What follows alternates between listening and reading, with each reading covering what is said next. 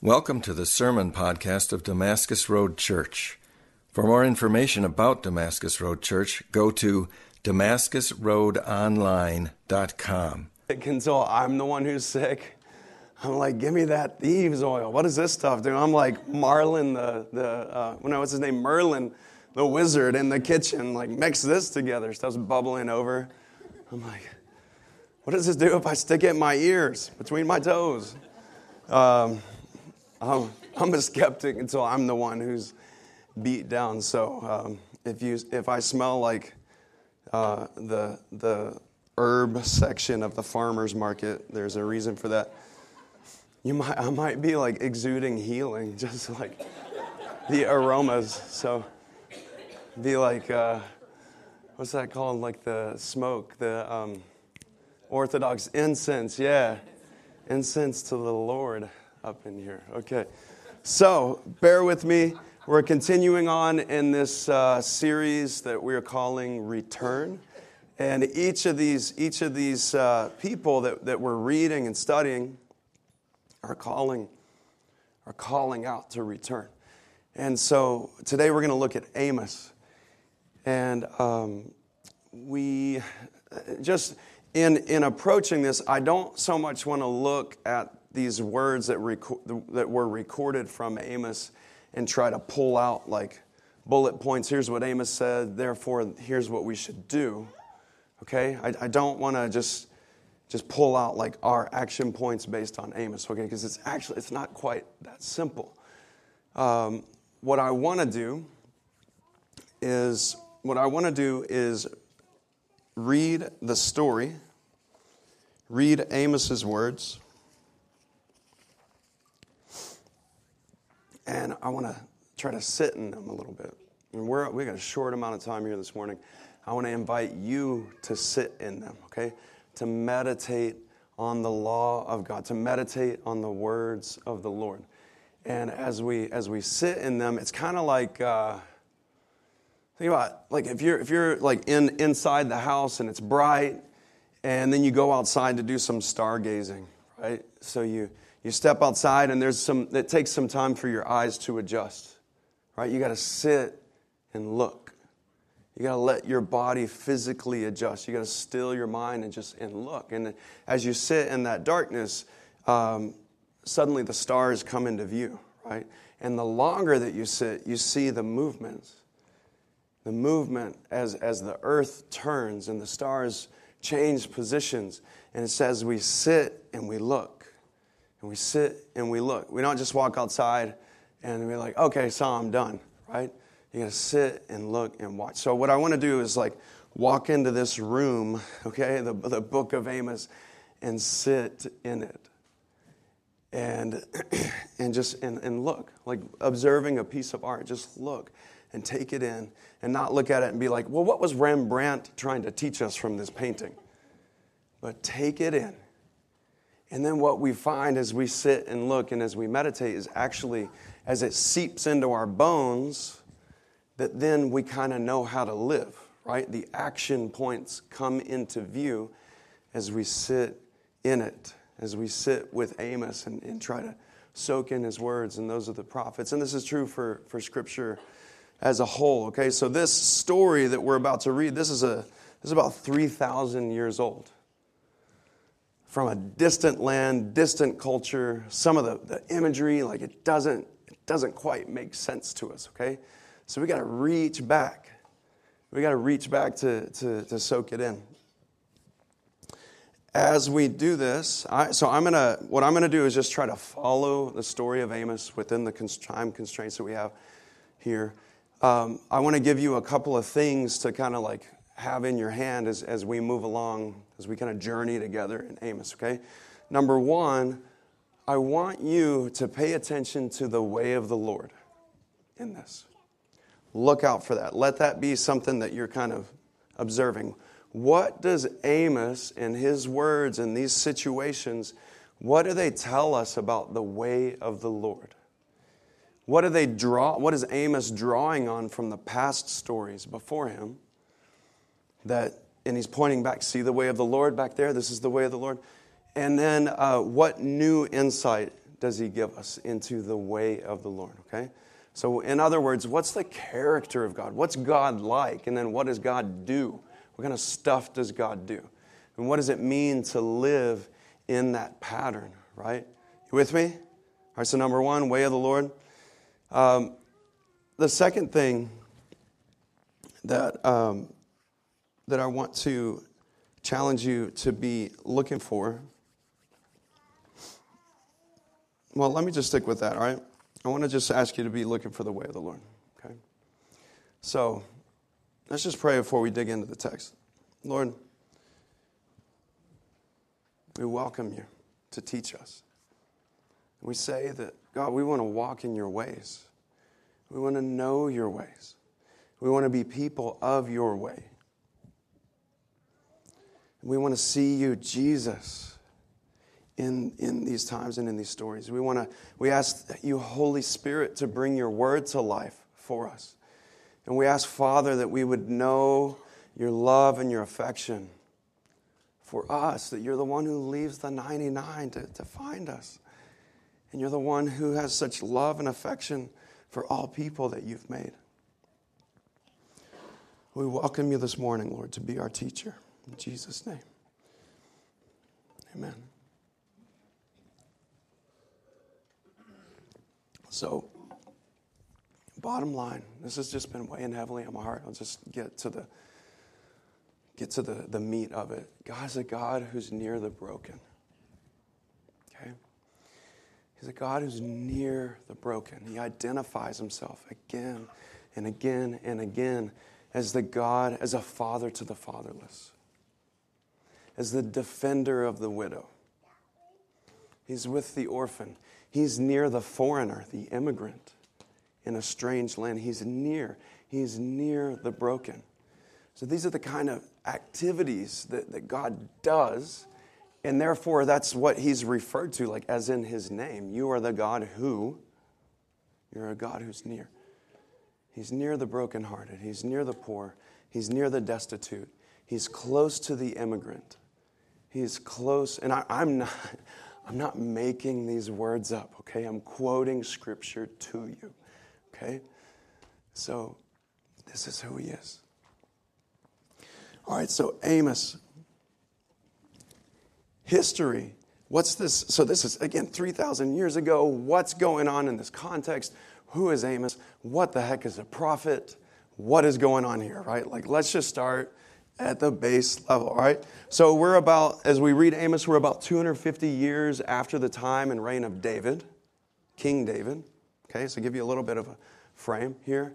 Um, so David, moving on, two nations had formed from God's people Judah to the south and Israel to the north.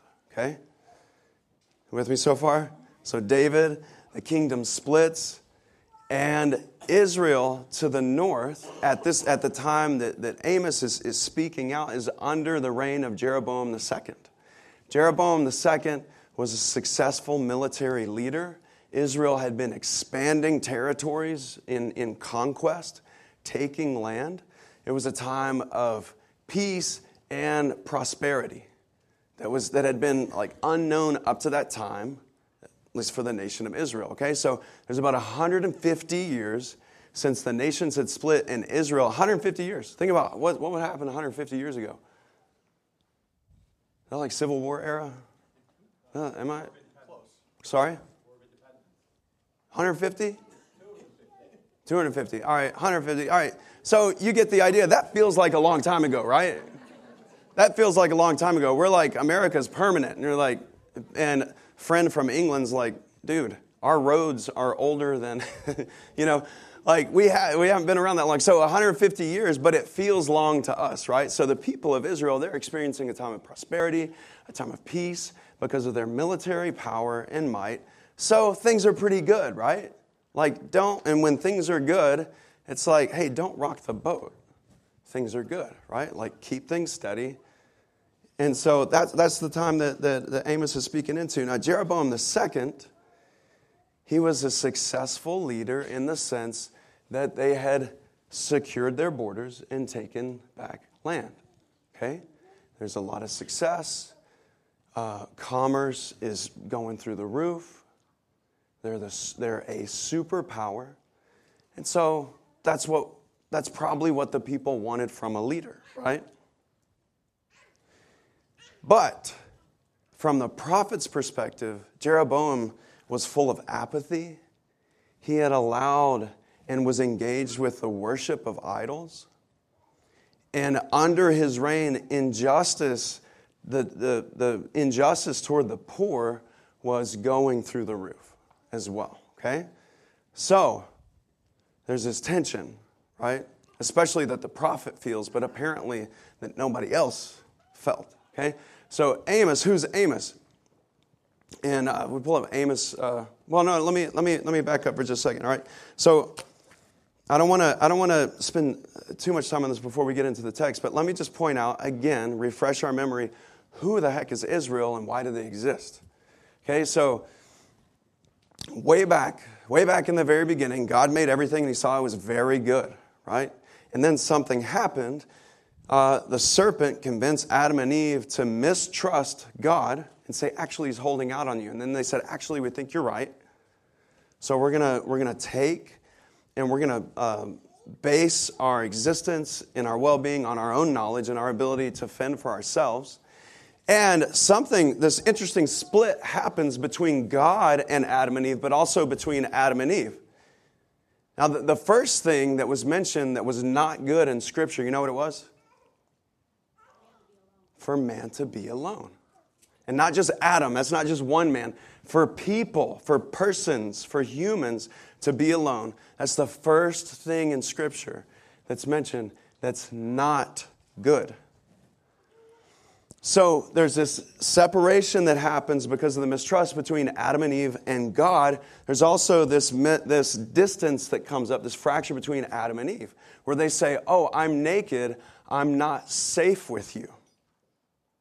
Right? I need to cover up.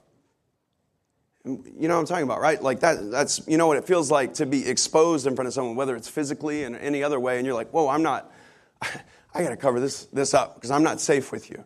So that's this first, this first fracturing between human relationships that continued and was perpetuated, saying, I'm not safe with you, therefore I need to gather power. I need to build up my walls. I need to keep you down so I can stay up, right?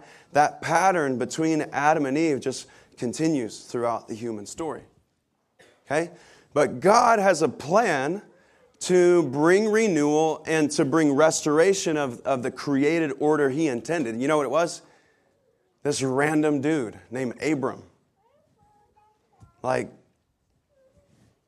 just this, this, this guy, Abram. And he tells him, and God speaks to him and says, I'm going to make a covenant with you, and you're going to have a bunch of kids, and through you, all the families of the earth are going to be blessed. What a weird plan, right? Like, what a weird approach to redeeming creation and humanity, the cosmos. Telling this old man, you're going to have a bunch of kids, and through you, everybody's going to be blessed. So, and so God, God makes this statement in Genesis 18, 19. I think that we can get up here. So, this is, this is the statement that God makes about Abraham. He says, For I have chosen him, Abraham, that he may command his children and his household after him to keep what? the way of the Lord by doing two things righteousness and justice. They're going to keep the way of the Lord by doing righteousness and justice so that the Lord may bring to Abraham what he has promised him. This is God's plan to redeem all things. Let's take this old man and give him a bunch of kids and teach them his ways, which was demonstrated through righteousness and justice. Okay? So, it's the first time that these terms are used in Scripture. The first time, and there's no, there's no footnote here in, in, in Genesis that says, by the way, here's what this means, right? It's just assumed that you're living in this story and you know what it means. And this term, justice, comes up. Righteousness and justice most times are paired. If you remember, I talked about this, I don't know, a couple of months ago up here at length, sorry. Um, and uh, this term justice comes up over 400 times in the Old Testament. And most of the time, it's paired with righteousness, righteousness and justice, justice and righteousness. It's this pair that stays together, okay?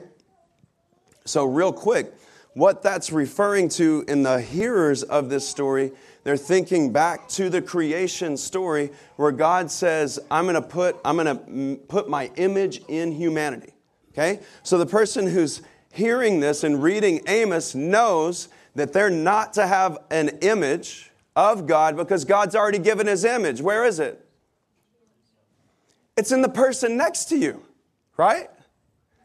Like this is this is what's written. It's embedded in the story between the lines, but the only way you get it is if you live in it and you sit and you look up at the stars and you let your eyes adjust and you see the way of the Lord demonstrated. And that really the image of God is written on the person next to you, right? And that the person next to you is the most precious, valuable thing existing in all of creation. The person next to you, no matter how broken, no matter how foolish, no matter how good, no matter how beautiful, the person next to you. So that's what's, what's embedded within the story. And when people read justice, it's just live according to that truth that the person next to you is precious and the, the sacred image of God is written within them. Therefore, treat them as so. That's justice summed up, okay, in like 90 seconds, okay? People are valuable, live that way, okay? That's justice. Relate with your neighbor in that way. Righteousness is a description of having right relationships, okay? Giving people what they deserve. And that's not, I'm not talking about entitlement, like, hey, I deserve this from you, but because people are eternally valuable, therefore they are worthy of a chance, right? They're worthy of a chance to not be poor forever. They're worthy of a chance to um, be able to fend for themselves within the legal system, right? So, this people, Israel, exists as a part of this plan, God's redemptive plan for all of creation and all of humanity.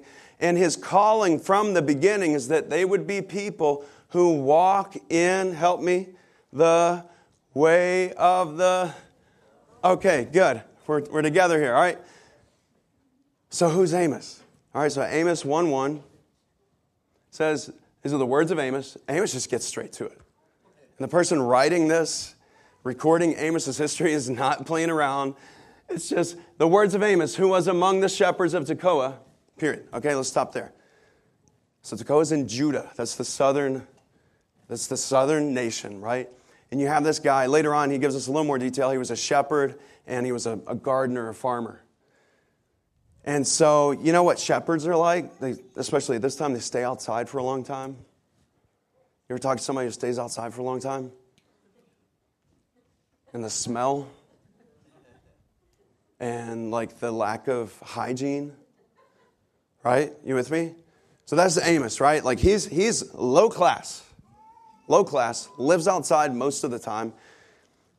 And he's the one who's speaking. So there's meaning there, okay? We're, we're like just sitting, soaking in the story. There's already meaning. This guy who's low, smelly, hasn't shaved for a while, is going to speak to power.